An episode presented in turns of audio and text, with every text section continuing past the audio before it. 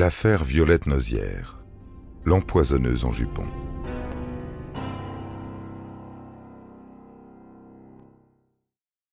C'est au quartier latin qu'elle est particulièrement recherchée.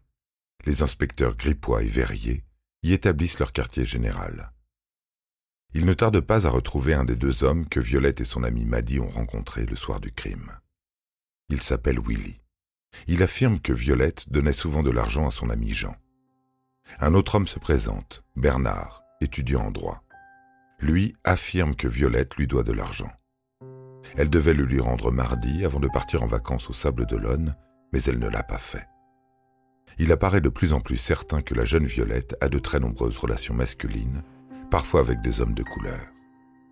Peu à peu, se dessine le portrait d'une délinquante sexuelle dont les pratiques subversives contreviennent à la morale.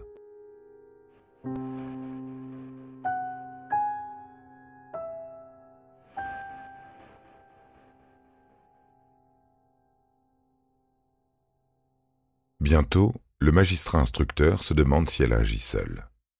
Le crime est si horrible qu'on peine encore à lui imputer l'entière élaboration. Un crime aussi machiavélique pour un cerveau de femme Elle a dû avoir un complice.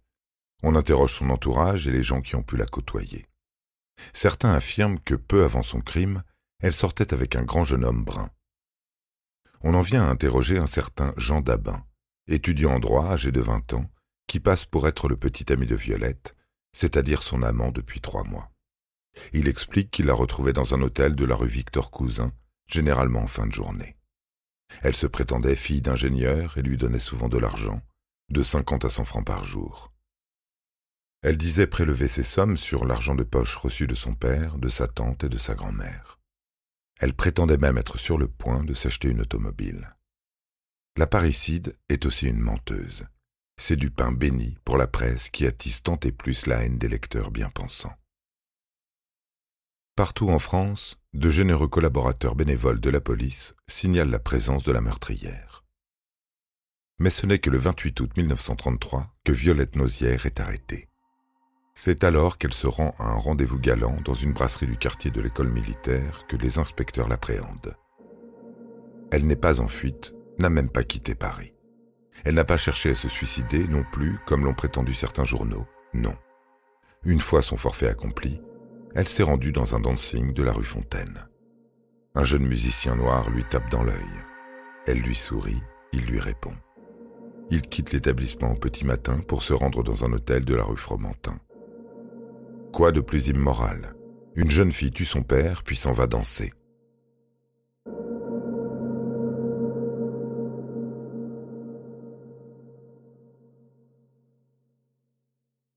Elle est aussitôt emmenée quai des Orfèvres pour être interrogée par le commissaire Guillaume. Elle avoue immédiatement son crime, prémédité depuis deux ans, explique-t-elle. Une première tentative ayant échoué en février, elle a réitéré en août, donnant une plus forte dose à son père.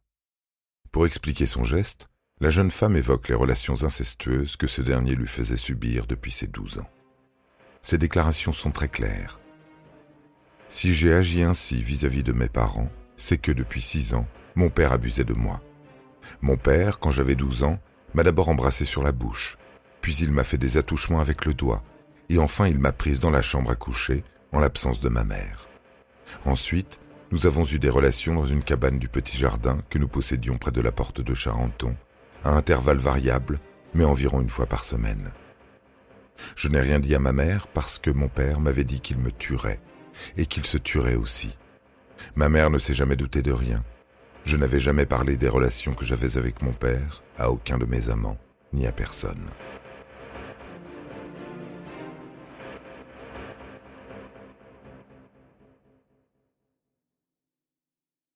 Après une nuit au quai des Orfèvres, Violette Nozière est incarcérée à la prison pour femmes de la Petite Roquette.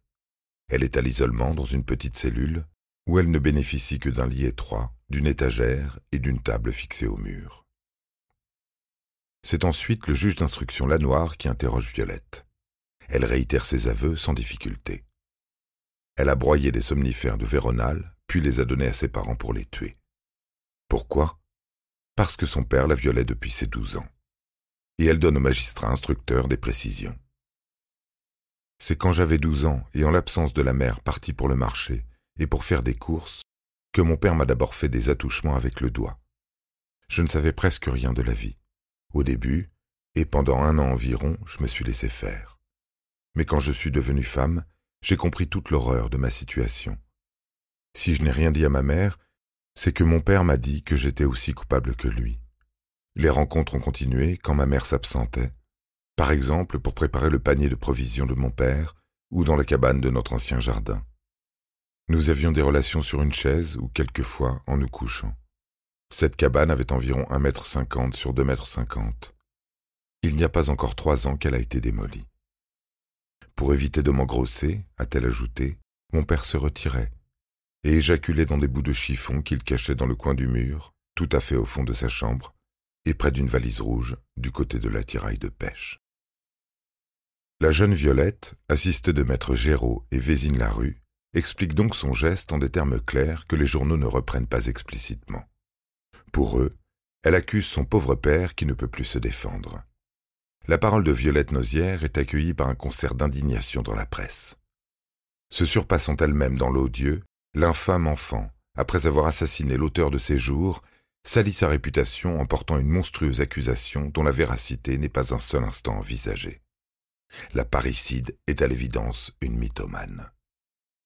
Le portrait de Violette Nozière en voleuse mythomane et fille indigne est acceptable. Même en parricide, puisqu'il ne fait aucun doute. Mais Baptiste Nozière en père incestueux, c'est impossible. L'inceste est un tabou dont personne ne veut entendre parler. Il est même impossible de l'évoquer, car si les pères sont incestueux, c'est toute la société patriarcale qui s'écroule. En accusant son père, Violette le tue une seconde fois et devient doublement monstrueuse.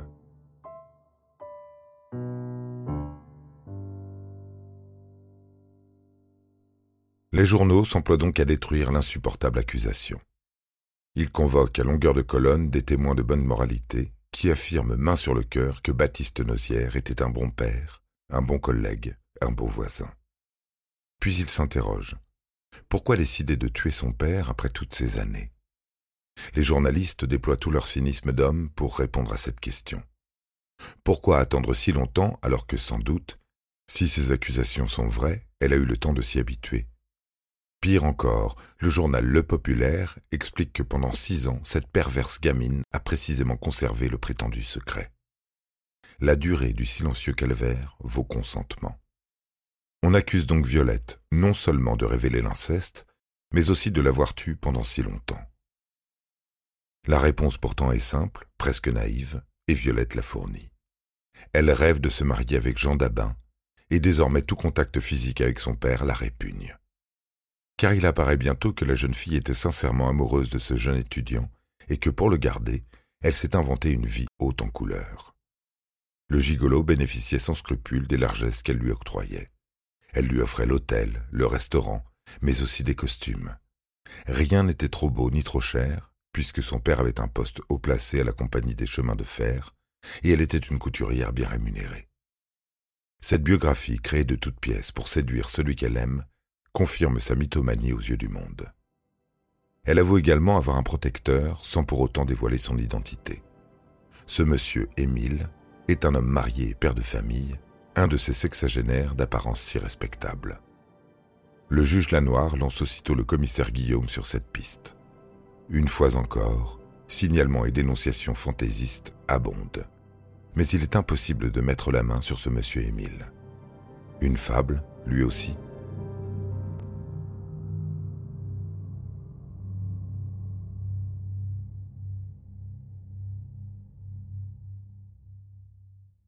L'enquête révèle que l'accusation d'inceste n'est pas nouvelle. Pierre Camus, un étudiant en médecine de ses amis et probablement amant, répète courageusement à l'instruction ce que Violette lui a dit.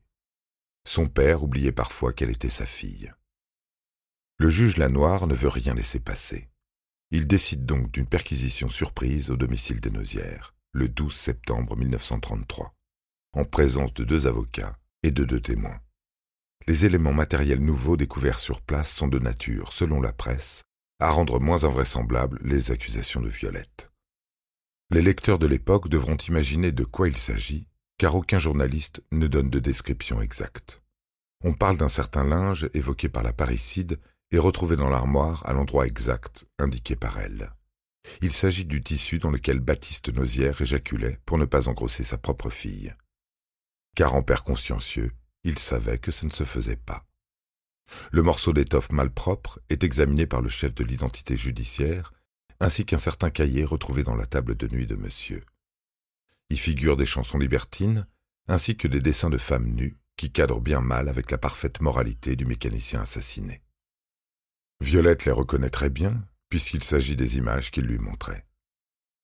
Le 17 septembre, on apprend par voie de presse que l'expertise du linge retrouvé est positive.